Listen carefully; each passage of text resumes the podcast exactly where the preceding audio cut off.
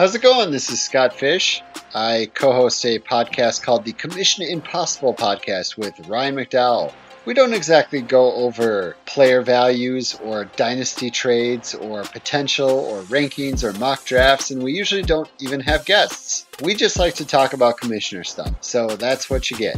You can learn about lots of different scoring systems, uh, interesting rules, settings, how to set up your playoffs, how to determine draft order, how to determine rookie auction values, things like that. Stuff that commissioners might be interested in, like rivalries or rolling bank rolls or salary caps. We also answer commissioner questions. So if you're interested in that kind of thing, check us out. It's a pretty good listen.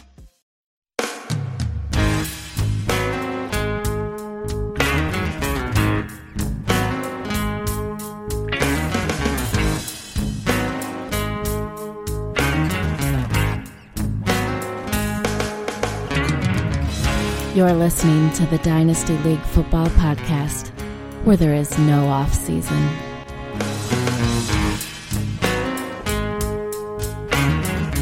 Welcome to yet another edition of the DLF Dynasty Podcast. I am Dan Meylor, and with me this week is my good friend Ryan McDowell. Ryan, we are without Matt. I was never told by the powers that be at DLF that we could take vacations, but apparently we can. Uh, I hope so. Matt's Matt's out this week. I'm actually going to be out next week. So Dan, you need a vacation. Oh yeah, yeah. Well, I was told I got to be here or I can't be here anymore. So, so I'm gonna keep checking in. I'll keep punching that time clock and keeping things going here at the podcast. This week, Ryan, since Matt's not with us, we didn't want to cover anything too hard hitting, but we wanted to talk about a whole bunch of players in the hour or so that we have. So, uh, the format for this week's podcast will be buys and sells based on what has happened in free agency, what we see coming up in the NFL draft, needs, uh, mock drafts that we've seen, all that good stuff will factor into a few decisions. So, dynasty owners out there that are thinking, man, things from free agency is exciting. What should I be doing with my dynasty team? Should I be buying guys, selling guys? We're going to give some of our opinions on a lot of these players.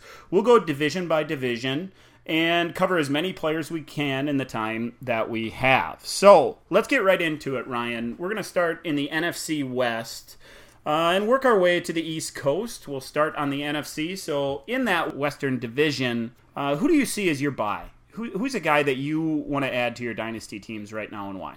Uh, one player in the NFC West that I, I'm really feeling like is just being undervalued, coming off by far his best career season uh, is Robert Woods. There, the the receiver with the Rams. Uh, we know the Rams. Sean McVay came in and turned them into one of the best offenses in the league. Uh, I, I think they were actually ended up as the highest scoring offense in the league. Woods was a big part of that.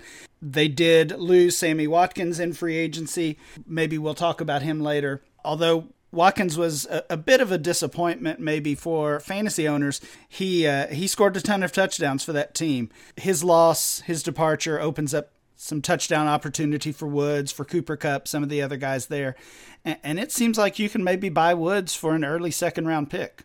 Yeah, he was one of the names that I wrote down. In fact, I wrote down four or five names in in the division because it's it's stacked with buys. If you ask me, Cooper Kupp, his teammate, is another one. I, I think he his targets are gonna slowly increase. The only problem with Kupp is that ev- he's so young that everybody is still buying him. So so Woods was was second on my list among the NFC West buys. Uh, agree with you wholeheartedly there, and for all the reasons you mentioned. My guy is going to be another receiver from the division, and that's Pierre Garcon. As all dynasty owners out there do. I, I really liked what I see seen out of Jimmy Graham or Jimmy Graham, Jimmy Garoppolo, Packer fan. Holy cow, uh, Jimmy Garoppolo last season at the end of the year, and I think that veteran presence at wide receiver, those two will hook up regularly. I could see Garcon having a career year with Jimmy Garoppolo throwing him the football. I really like again, like everybody else, really like what the 49ers are putting together. And I know a lot of dynasty owners might be thinking, wow, that's that's a prime landing spot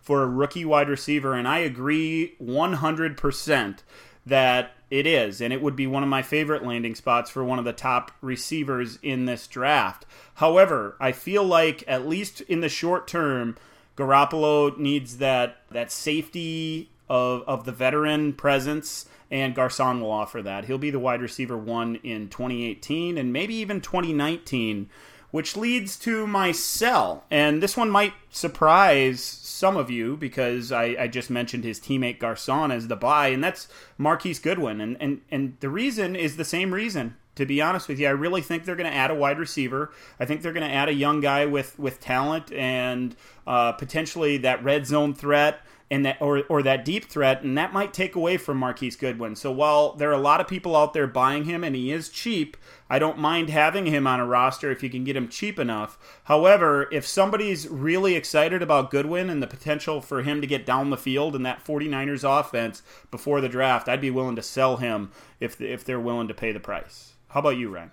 Yeah, as far as my sell, um, th- this is a tough one. I, I honestly didn't didn't see a bunch of guys from this division jumping out to me, but if I was was forced to pick one, I'm I'm looking at Doug Baldwin, uh, Seattle Seahawks.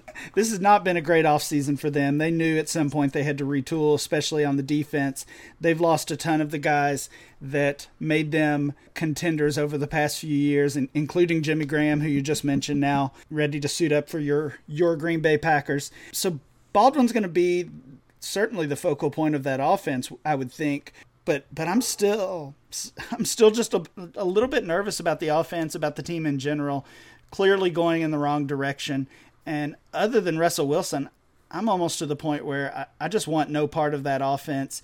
He's still being valued as a as a third or fourth round startup pick, and if I could pivot to uh, another player in that range who's who's younger has some more uh, more years ahead of him, that that would be a move I would make. I, I think sitting on the other side of that fence, dynasty owners might say, "Yeah, but he's the only show in town. Who else is Russell Wilson going to throw the football to?" Um, I, I, I feel that way a little bit. Russell Wilson's a heck of a quarterback, and he's going to get his guy the ball. And if, if there's a guy that's his guy on the roster, it's Baldwin. However, I, I, have to agree with you, at least to some extent, that it's worrisome what's going on there in Seattle. The, the second guy on my list was Chris Carson, uh, sticking with the Seahawks. I, I, same reasons you mentioned. I feel like they have to add a running back, and I don't know if I trust that Seahawks uh, coaching staff to really focus in, hone in on one running back. And Carson, is he really that talented to be to be that number one guy full time or anything like that? I do think Baldwin is an interesting one for sure, though. Yeah, the thing with I, I like the Carson call a lot as well. I'm I'm not really trusting him yet as uh, as the starter there. But the thing with Baldwin, it comes down to price for me. You mentioned Garcon and that he's he's likely to lead that team in targets, and, and because of that, you like him as a buy. I agree but the the difference in cost between those two veterans is is huge, and there'll be a couple other players that I talk about later that are, are likely veterans that are likely to lead their team in targets, see plenty of opportunity. I consider those guys buys, but it's it's all about the price. So if Baldwin still costs a third or fourth round pick, if I can trade him at that value, then I would do that. Yeah, good point for sure. One uh, other guy I wanted to mention and get your thoughts before we leave the NFC West is is another 49er, Jerick McKinnon. I think dynasty owners all over the place. You're, if you pulled 10, 10 dynasty owners, you might get five different responses, whether he's a buy or a sell. That contract that he got with the 49ers suggests they're willing to give him the football and give him the football regularly. However, what we saw in Minnesota did not show us a full time 20 touch per game tailback. Are you buying or selling McKinnon, Ryan? This one, this one is a tough one for sure. First of all, McKinnon's not a player that I've ever really been a, a big fan of. But as I've as I've thought about that over the past couple weeks since he did sign that deal, I think that goes back to early in his career when he had a chance to be the starter. Adrian Peterson was out for the season with, with that injury, uh, and, and, McKinnon really struggled. Matt Asiata ended up taking over that job. It all goes back to that, but I mean that was McKinnon's first or second year, and and that offense was not what the Vikings offense is now. So I'm trying to not hold that against him at this point. The contract, what we've seen from Shanahan offenses, all of those things make McKinnon look like a buy.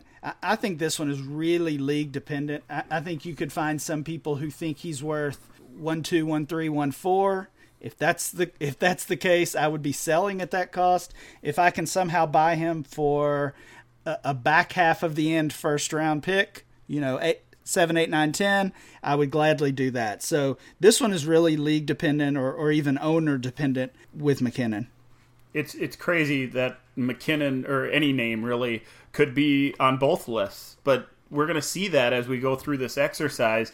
Just because, it, it, like you said, value it's value dependent, and if you can get somebody to overpay for a player such as McKinnon, you're going to sell. But if you can get him for cheap enough, he's not a bad guy to have on your roster. Let's move over to the NFC North, Ryan. Who do you got for a buy over there?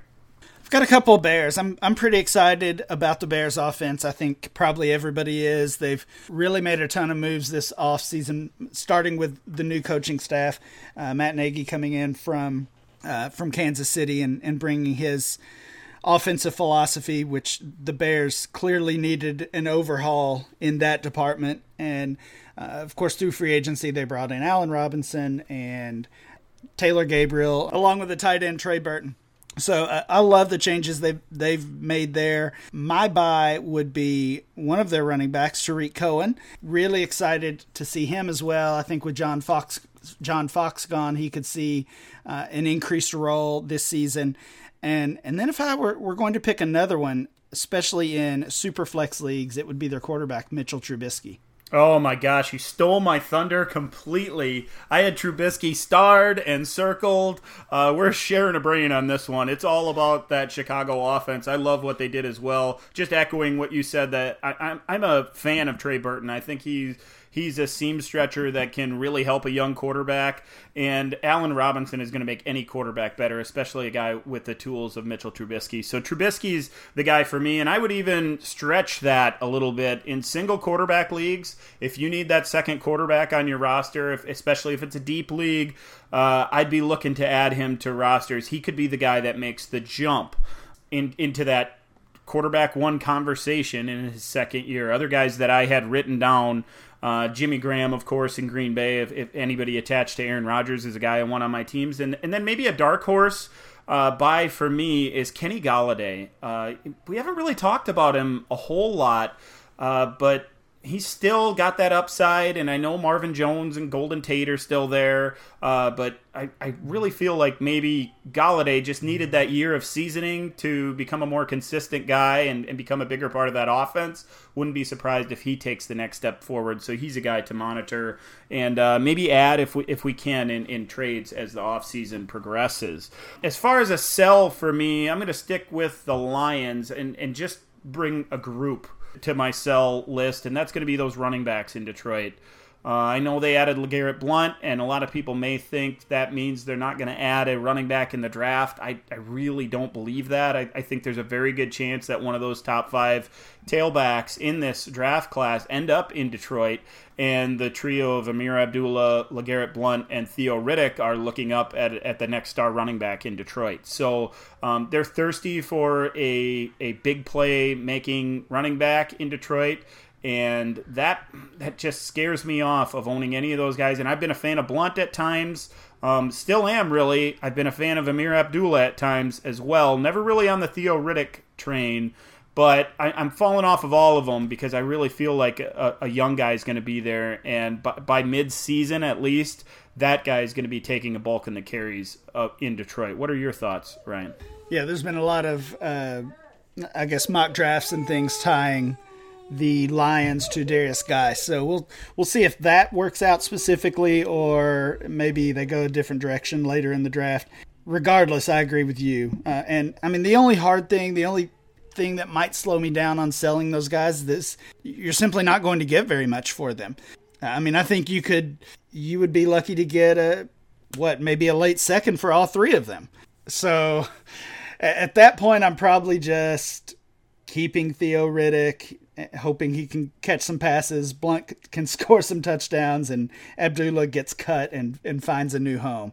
But in general, I would agree with you. I, I, have got a couple of sells, and I don't think you're going to like either one of them, Dano. Uh, the first one is Kenny Golladay. Oh, really? Yeah, yeah. So wow. I, I like Golladay's talent. I like what he flashed last year in, in some limited opportunity. He had uh, had that injury that kept him out for uh, for a big chunk of the season. But when he was on the field, I was impressed.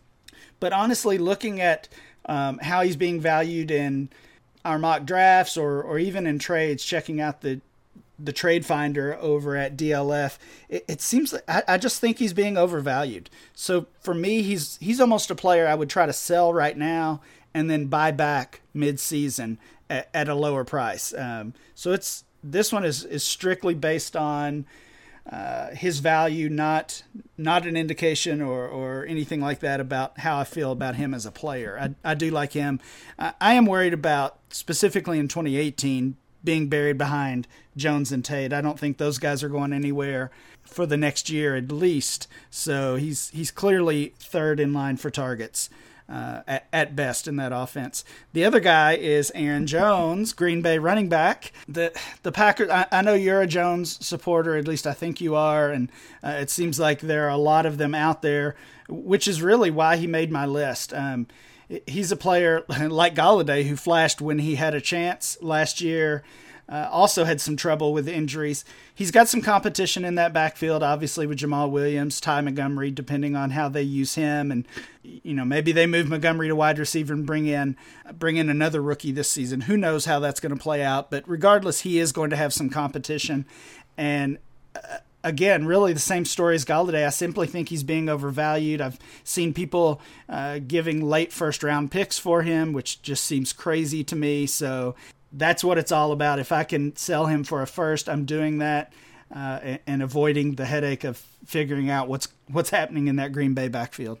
Yeah, if I had a second guy on my sell list, it was actually the other tailback or, or former rookie tailback, and that's Jamaal Williams. So I, have been a Jones supporter, and I still feel like of the two, that he is the most talented and, and the most likely to get uh, lion's share of the carries, if you will. So so I like Jones. I would never pay a first round pick at this point for him. I, I'm I'm nervous uh, as a dynasty owner if I own either one of those tailbacks about what they're going to do uh, in the in, in the NFL draft. Like Ryan said, I could see the Packers adding another guy there uh, and Montgomery moving back to wide receiver and things getting awfully dicey for for dynasty owners as uh, as this offseason progresses. Let's move on to the NFC South, Ryan. Uh, this division was a little bit tougher to put together uh, for buys and sells. A lot of talent in this division for sure. Uh, I'm going to start on this one because you've taken my guy a couple of times, and I don't want it to happen a third time. Uh, and and my buy, I, I know you're not going to take my guy this time. It's going to be Tevin Coleman, and it has nothing to do with free agency, nothing to do with what the Falcons have done. Uh, during the off season in 2017, and everything to do with that contract that Tevin Coleman has. I was a believer in Coleman coming out of Indiana, and then when he landed in Atlanta behind Devonta Freeman, I, you know, everybody knew he would have to take a back seat for a while. He's entering the final year of his contract. I really feel like he has the potential to be a full-time tailback in the NFL and at this time next year we're going to be talking about where he lands in free agency. I have a I have a sneaky suspicion that he's going to be the top free agent running back next year. And whatever team it might be that didn't find their running back this year, or maybe has an aging guy a year from now, he lands there, and, and dynasty owners everywhere are going to be smitten over Tevin Coleman. I'll be one of them. So if I can get ahead of that bandwagon a little bit and add Coleman now while he's sitting behind a, a an a Pro Bowl caliber uh, tailback, I'm going to do that. Uh, Ryan, who's your buy in the NFC South? That's a really good one. I like that. That that might be the first one. I, have agreed with pretty much everything you've said so far in the show, but that's the one who that's really changing my mind already. I like the Tevin Coleman call, but that was not mine. Mine is OJ Howard, Tampa Bay tight end. Um, I, honestly, I, I just think it's the the concern with him has gone too far since the the Bucs re-signed Cameron Brate to that big deal. Kind of like many of the contracts we've seen in recent years, the Brate contract is not I don't know, not as big of a deal as as it first looked like or it first appeared.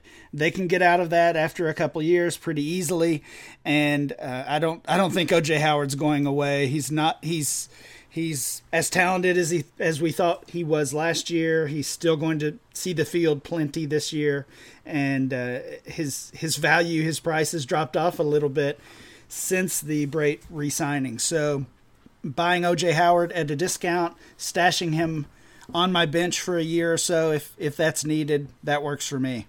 Yeah, he was second on my list. I, I thought he's an obvious. The other, the only other obvious one that I really liked was Howard, uh, and and for a lot of the same reasons. It'll be interesting what his ADP does from before the Cameron Brate signing to now next month when you when you do your uh, your mocks and, and get that ADP information. If he starts sliding, uh, savvy dynasty owners everywhere will be adding OJ Howard to their rosters. I did want to get your thoughts on a couple of guys, however, uh, both guys in Carolina. Torrey Smith was added. What are your thoughts on that one, Ryan? And then also Christian McCaffrey with Jonathan Stewart moving on. Um, Fozzy Whittaker and Cameron Artis Payne are the only other tailbacks in Carolina. What are your thoughts on that? Are they going to add another running back, or is this going to be the Christian McCaffrey show in 2018 and beyond?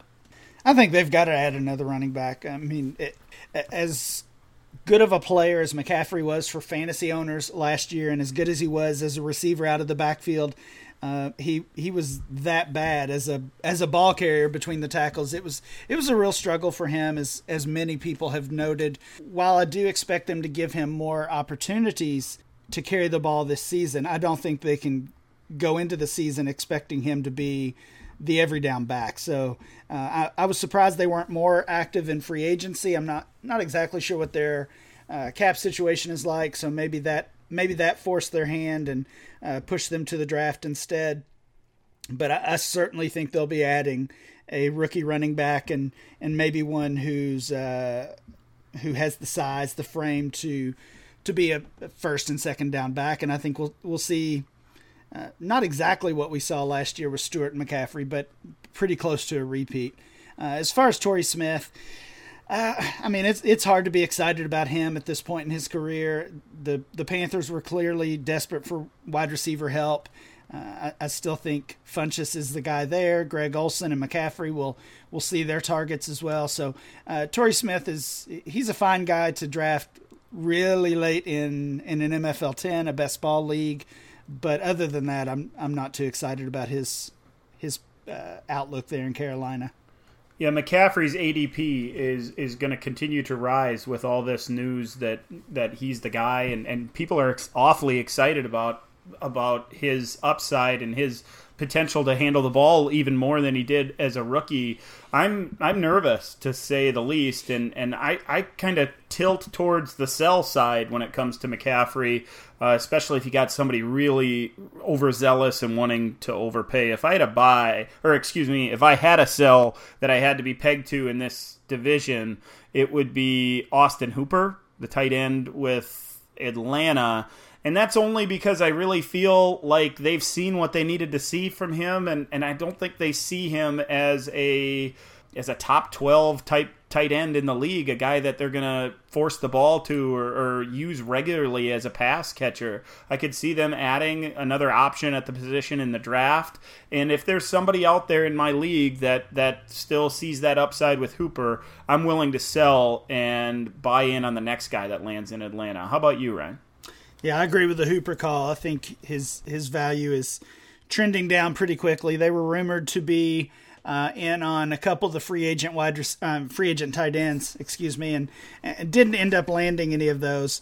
But it, it wouldn't surprise me if they added uh, one of the top four or five tight ends in the draft, and then that that would further cement Hooper's value. So maybe maybe now is the time to get out. Uh, I had a hard time identifying a player to sell in this uh, in this division as well. And I, I, went back to the Doug Baldwin mentality. So I, I would go with Julio Jones, um, still clearly an elite talent, an elite scorer. His value, we've seen it starting to fall. His his ADP has fallen into that second round range. So if I can pivot again to one of the younger options that's also in that range, Davante Adams. Uh, Keenan Allen, Tyreek Hill to me, I just call that buying years. So if if you can buy years back with a similar player, uh, similar production, all things all things being even, then that would be a move I would I would make there. So selling, you know, I don't think it's a desperation play that you've got to get Julio Jones off your team, especially if you're a contender. But again, moving him for one of those one of those top young receivers would be a, a move to consider. Yeah, I I thought long and hard about making Julio the guy for for me, uh, and that's interesting that you mentioned those names. I actually saw him flipped directly for Davante Ad- Davante Adams, uh, straight up in a in a league, and I thought that was a brilliant trade by the Adam or by the Julio owner to to like you said buy years and get a little bit younger at the position. Uh, and, and, then buy into Aaron Rodgers as well at, while, while, you're at it. So Jones is a guy worth considering as a sell, but certainly worth considering as a buy for those contenders uh, out there as well. Let's go to the NFC East, Ryan. Who you got over there as a buy? This one was pretty ugly too. Um, I'm going to go with Chris Thompson, who also had a breakout season last year, had that injury that derailed that. The Redskins haven't really made any moves at the running back position. They did bring in uh, wide receiver Paul Richardson, but they also um, they also had the quarterback change. So lots of change there, but uh, haven't addressed the running back. I, I guess they're going to go in with, with Perine Thompson and, and Rob Kelley. And uh, when I look at that backfield, Thompson's clearly the guy I want. Yeah, that's a that's a nice call right there for sure. I like it. A good one that I agree with. I, I had a lot of trouble as well. It, it's a interesting division. The more I stared at it, the more one name popped out at me, and it's going to sound silly, but it's Carson Wentz for me he he's so good, and I'm not necessarily saying we, we need to buy him or, or, pay what he's worth or what whatever it is, but but it's time to buy him as the number one quarterback in our game. Uh, you know, there's there's people that are hesitant, and and yeah, I'll get him into my top five. Uh, and I was that guy for a while, and considering age, the offense he plays in, the coaching staff he's with, and the weapons he has when you when you add that to his athletic ability, the running and the scores he gets you on the ground, he he's the best quarterback in in the game. The guy I want more than anybody else. So I, I I'm I'm to buy Carson Wentz, but I'm to buy him as my number one quarterback. Yeah, I, li- I like that. Um, I talked earlier about being concerned about the Seahawks, and, and there's another team I'll talk about soon when we move over to the AFC that they're just teams you almost want no part of.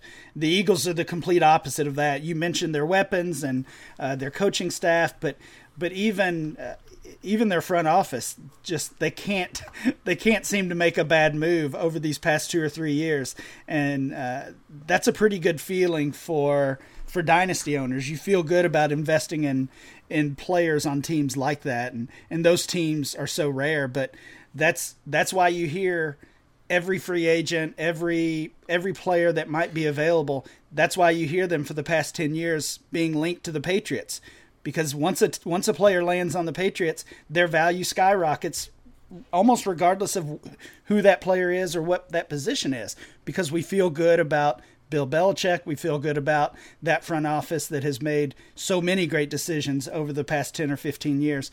And the Eagles don't have that that level of of track record yet, but uh, what we've seen the past couple years is certainly encouraging.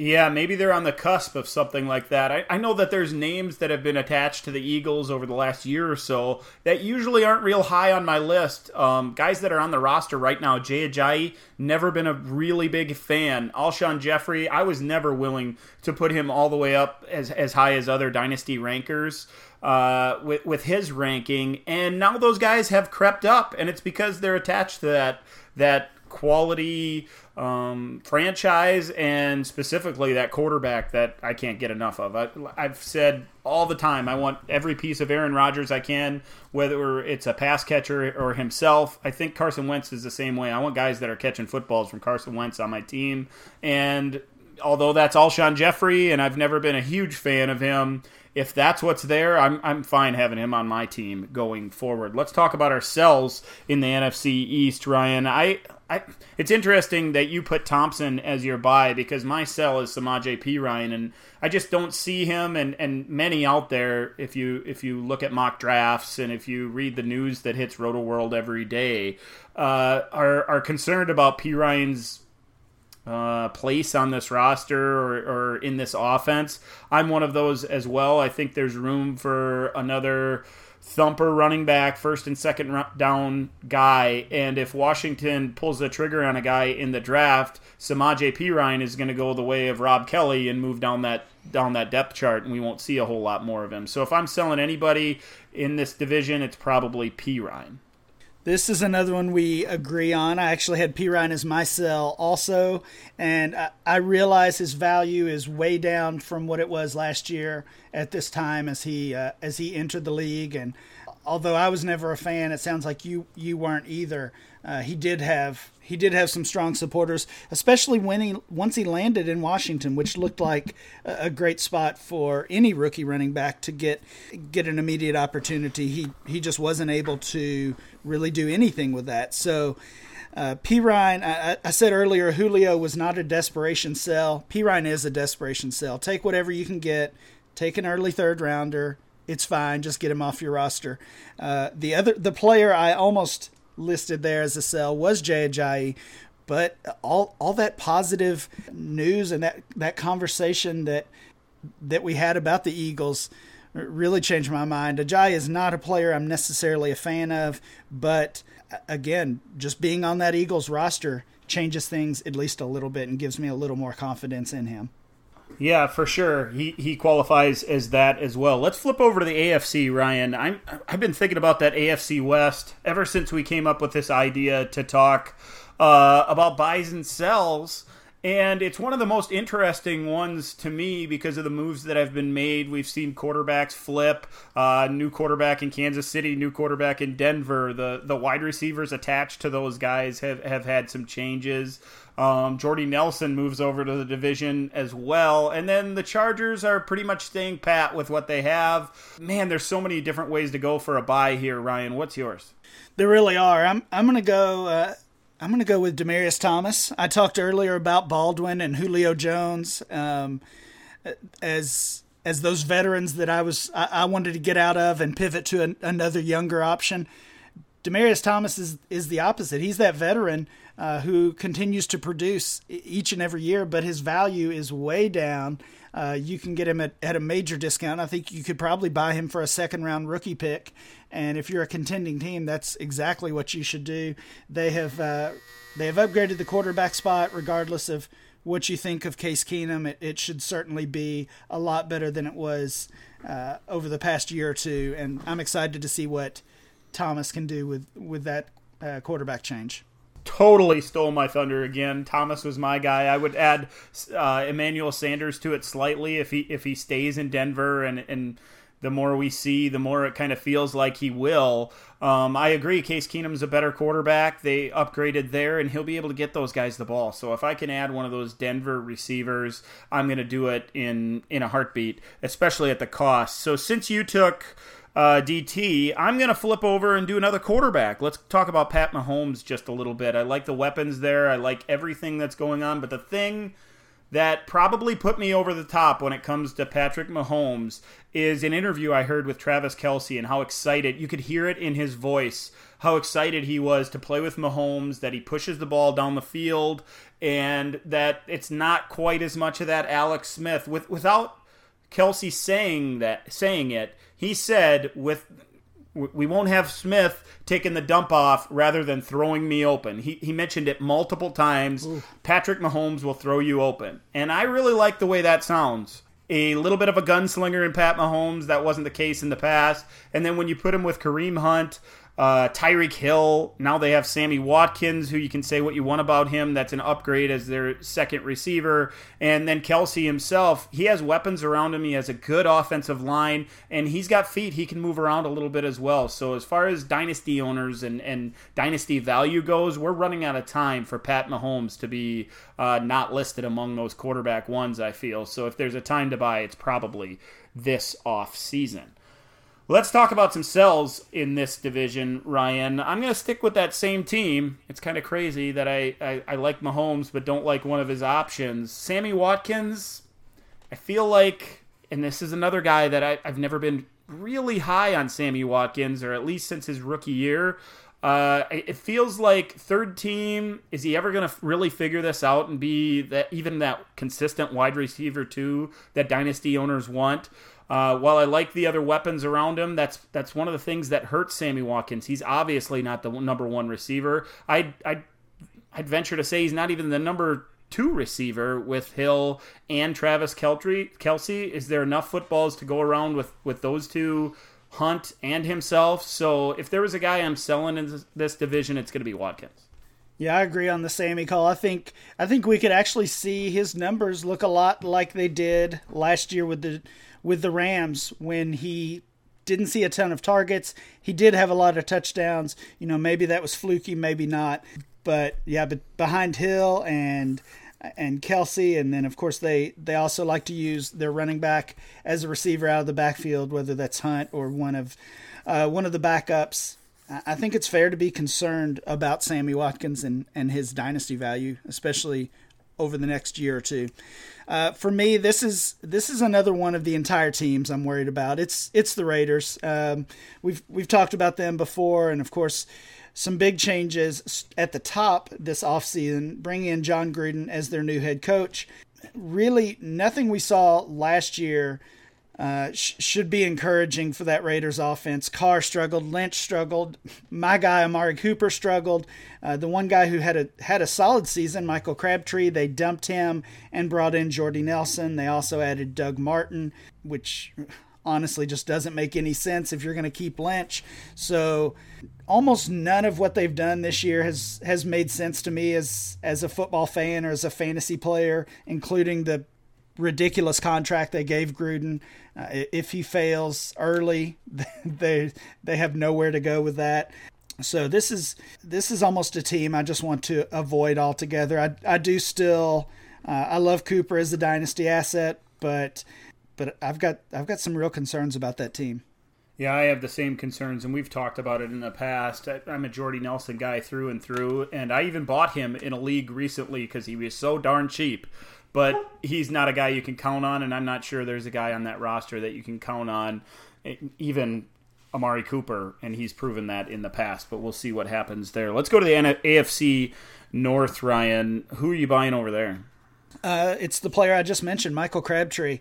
Um, I, I know we have said that the Ravens offense is not one you you get excited about and that's true but it is it is an offense that throws the ball a ton and Crabtree is by far their best best receiver on that roster. They also, uh, along with him, also brought in John Brown, uh, formerly of the Cardinals, who is certainly talented in his own right. But Crabtree, similar story to Demaryius Thomas. He should easily lead that team in targets and and put up some big numbers for the Ravens this year. And his price is still pretty cheap in Dynasty.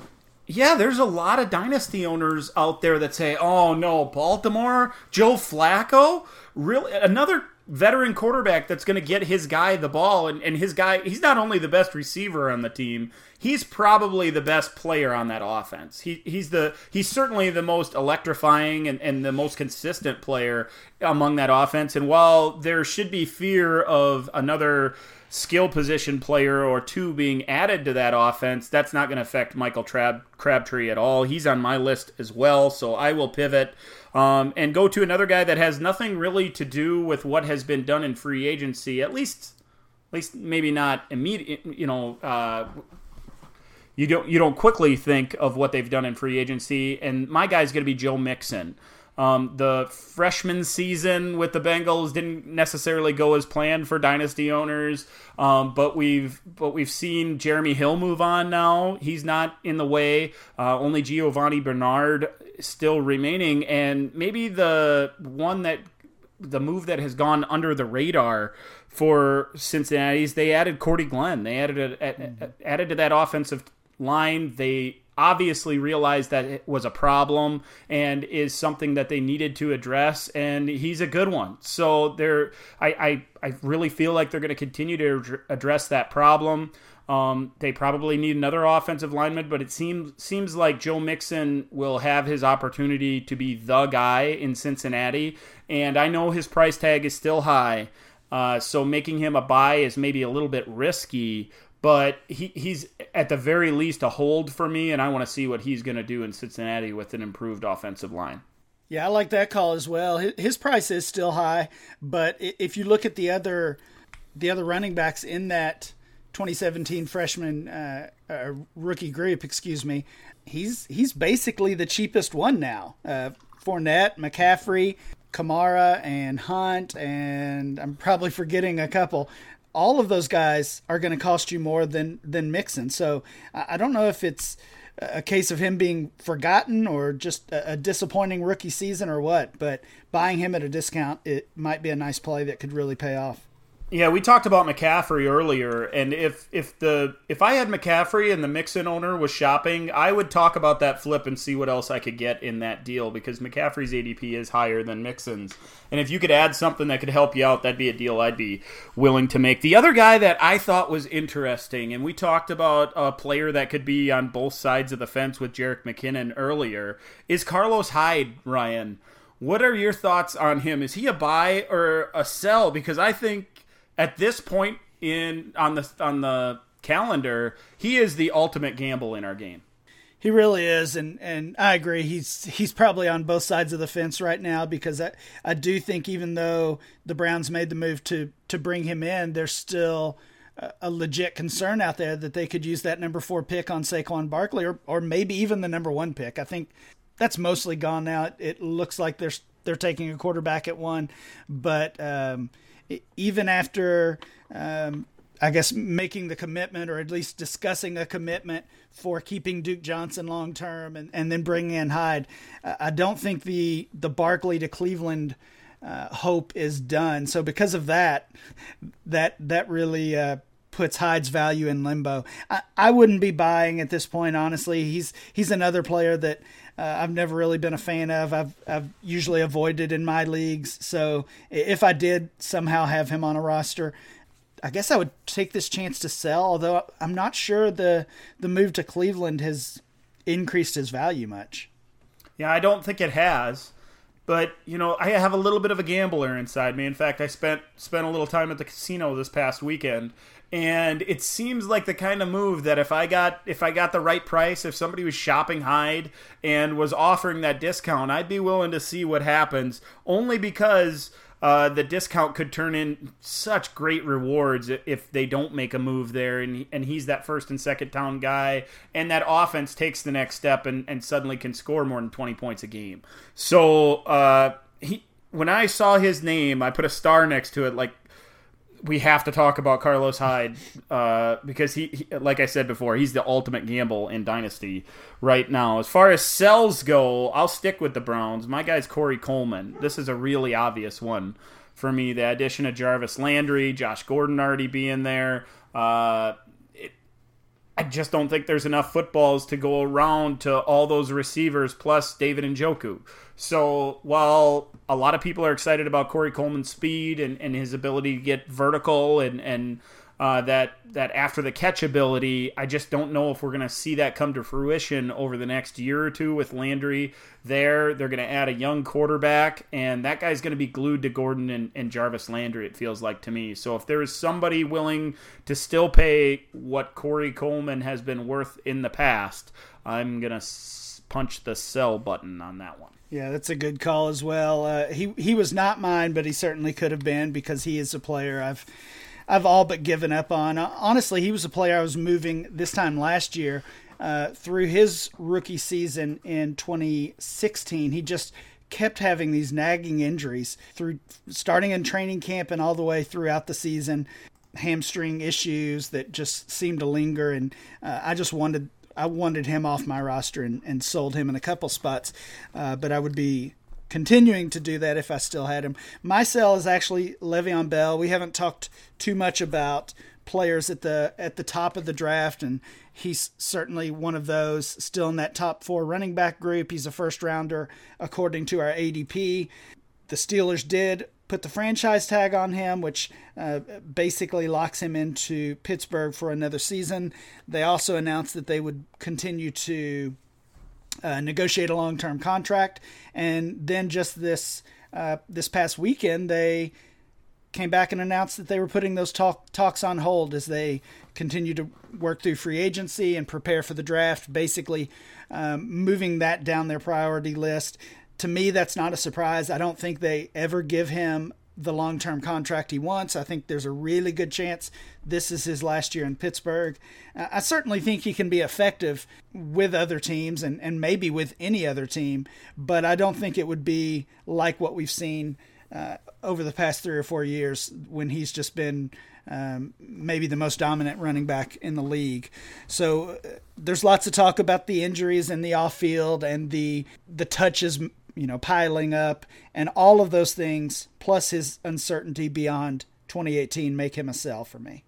Yeah, I think I think our brother out there on vacation, Matt, is uh, is nodding his head somewhere right now because that's his sell as well. Whenever we talk about this, he he has the same hesitations when it comes to Bell, and I gotta say, I'm starting to buy in on it as well. He was listed on my list along with Alex Collins in Baltimore uh, as well. So let's move on to the AFC South, Ryan. My buy over there is going to be Austin Seferian Jenkins, and I think it might be a little bit risky. But I liked what I saw with the Jets. I liked I like what I read in the in the updates. It seems like monthly or, or bi-monthly about ASJ on Roto World. Um, he's grown up. He's he all, all everything seems to be positive when it comes to Austin Seferian Jenkins, and that reminds me of all that upside that we saw a few years ago when he was coming out in the draft. And now attached, I know to to Blake Bortles and that offense, and maybe not as great of wide receiver corps. You know, certainly not among the top twenty in the league, with Marquise Lee being their top. Uh, pass catcher, and then the the trio of Dede Westbrook and Donte Moncrief and Keelan Cole behind him there seems like there's going to be some footballs to catch in Jacksonville, and Austin Seferian Jenkins, especially around the goal line, could be that guy. So if if I could get my hands on him right now for a decent price and was in in need of a tight end, I think that's the first stop I'd make when looking for that that pass catching tight end. Yeah, I didn't have ASJ on my list, but he is certainly a player I root for. I've always liked the talent, and uh, and then recently over the past year, just certainly cheering for him to to overcome his um, his addiction, and it, it, seems like he's doing a good job of that. I'm sure that's I don't know that that's probably not something we can ever say he has beaten, but uh, he's certainly doing well to stay in the league and, and get this new contract with the Jag- Jaguars and I wouldn't be I wouldn't be shocked if he was the number eleven tight end in scoring in, in dynasty or in fantasy next year. And that's a that's the kind of guy I'm going to try to buy if I need need at the position. Yeah, he's another. I don't think his value was really impacted by by this move. So you know that maybe that offers up a buying chance for for you and for others who believe in him also. Uh, we talked about a couple of the divisions that were tough to identify a buy or a sell. For me, on both categories, this was this was the easiest one. I had multiple players listed as buys and sells. Uh, I'll, I'll, run through those quickly. You talked about Keelan Cole. Uh, to me, he stands out in that kind of that muddy Jaguars uh, receiving corps. I'm worried about Lee staying healthy. That's been something that's plagued him throughout his career. I'm just not sure Moncrief is is really that good, and uh, I also have have concerns and doubts about Dede Westbrook. So Cole stands out, and his price is still cheap. I want him. Derrick Henry, he went from probably my number one buy to I'm sorry, my number one sell to maybe my number one buy with the addition of Dion Lewis. Uh, I think people are, are worried about him, so buying him at a discount is a move to make. And then this is kind of contingent on the NFL draft, but Marlon Mack uh, looks like, at least right now, the number one running back in Indianapolis. They have to bring in somebody else, and it may even be Saquon Barkley, who we mentioned earlier, which would really decimate Mack's value. But barring Barkley landing there, I like Mack as a buy even after they add that rookie. Yeah, Mack was was another one of those that I couldn't place on either one of these lists because he could fall on both of them. So I think that makes him a hold for me. I'm, I'm not going to sell him because what if he has that role? And I like the talent that we saw in his rookie season. But also, like you said, if, if somebody else takes that job, suddenly his, and, and that guy's name is Barkley, suddenly that value it just plummets. So uh, I also had Cole written down. I also had Andrew Luck written down as a p- potential buy. There, there's a window still, and we haven't had that great piece of news that has come have has come out. I'm not sure if we're going to get that before the at least training camp, but if you're a gambler and you want to take your shot on, on getting a top end quarterback, particularly in a super flex league, maybe Luck, uh, that buying window that Luck offers right now is one to, to take a look at. Moving on to the sells out of this division, I, I thought it was interesting that you had Henry as a buy. I actually had him on my sell list. He wasn't the guy I have circled and I want to talk about.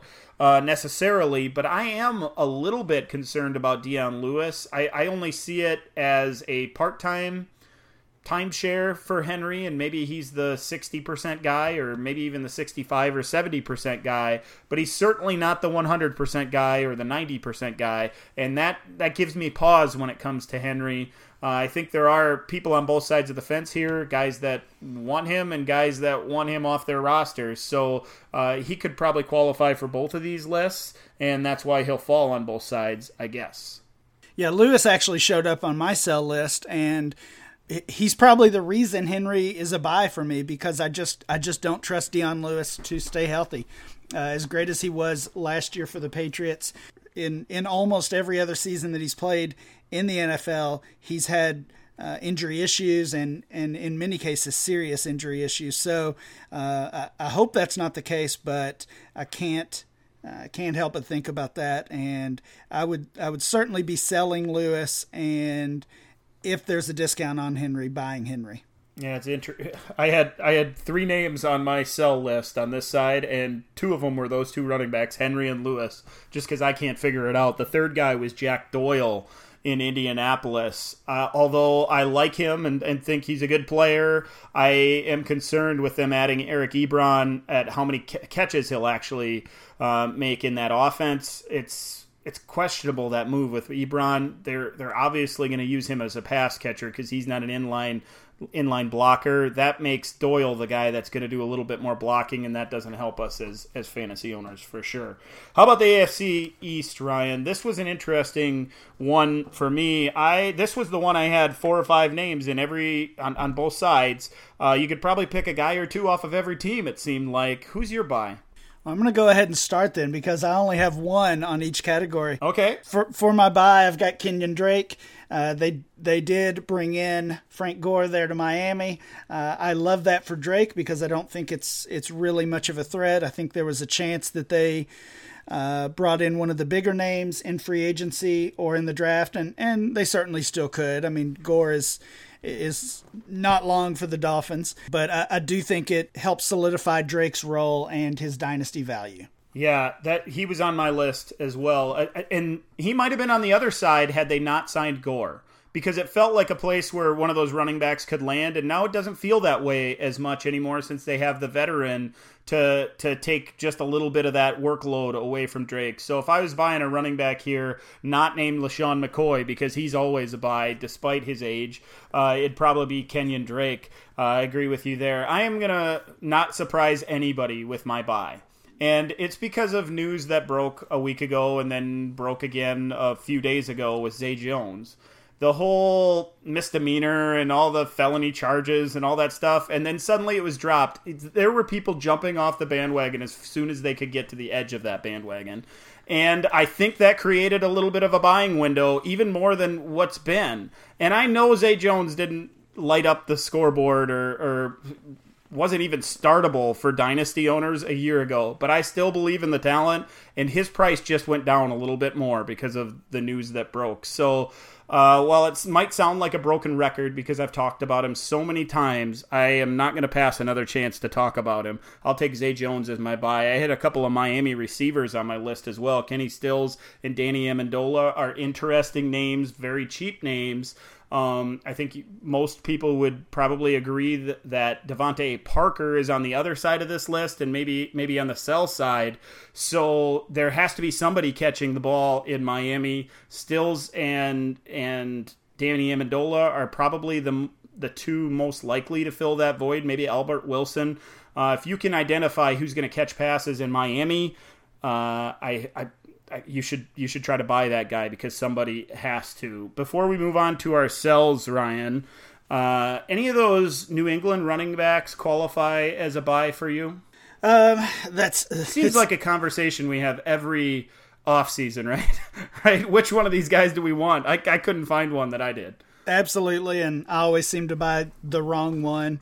Uh, I've talked about it. I, I, think I talked about it on here or one one of those other podcasts we get caught up in in this Patriots hype, and it last year was the the best example, or maybe the worst example, depending on how you look at it, with Mike Gillislee, and he went from being off dynasty ro- rosters and, and off the dynasty radar to being a top 100 dynasty player by the end of the offseason when literally uh, there was almost no football to go on other than than some training camp action um, and I mean, looking back, and, and I was caught up in that as well. I'm, I'm not, I'm not casting the blame anywhere else.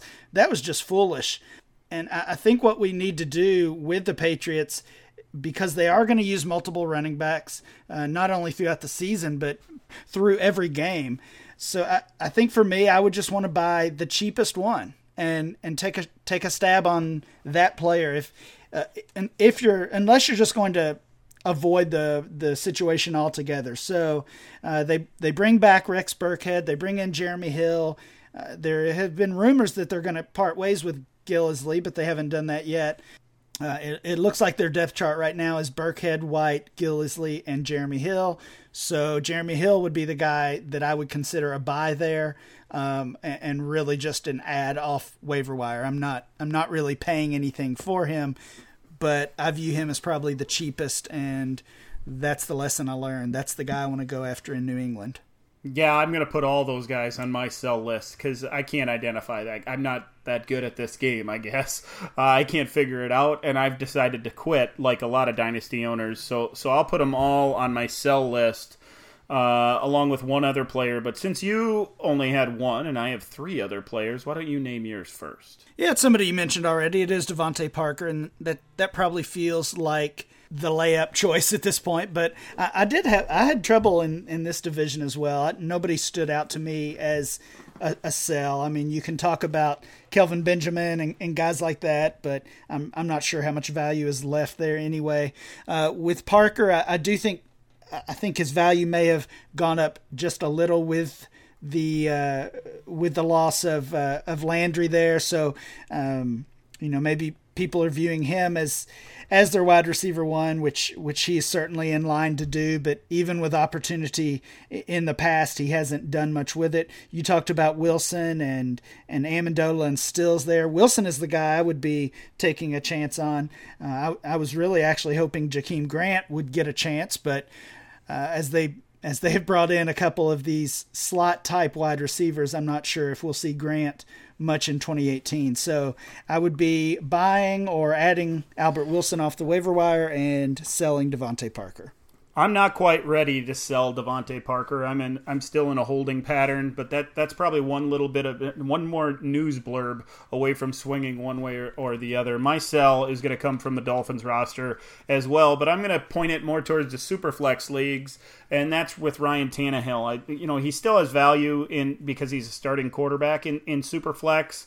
I think it's pretty obvious at this point that Miami is the dark horse first round landing spot for one of these quarterbacks. And if that were to happen, uh, Tannehill's value would would plummet very quickly. So if I'm in a super flex league and he's my third quarterback, I'm I'm looking to get what I can out of him. Maybe a draft pick where I could add one of these rookies, or, or a draft pick where I can package that with something else to get one of these rookies to make my third quarterback. So that's going to do it for this episode of the DLF Dynasty podcast. We appreciate you guys sticking with us. I hope we covered all of your favorite players and all of your favorite buys or sells. If we didn't, you should hit us up on Twitter. The DLF Dynasty podcast is at DLF Podcast. You can also hit up Ryan at RyanMC23 and myself at DMeylor22. Thanks again for listening to this episode of the DLF Dynasty Podcast. We'll catch you again next week.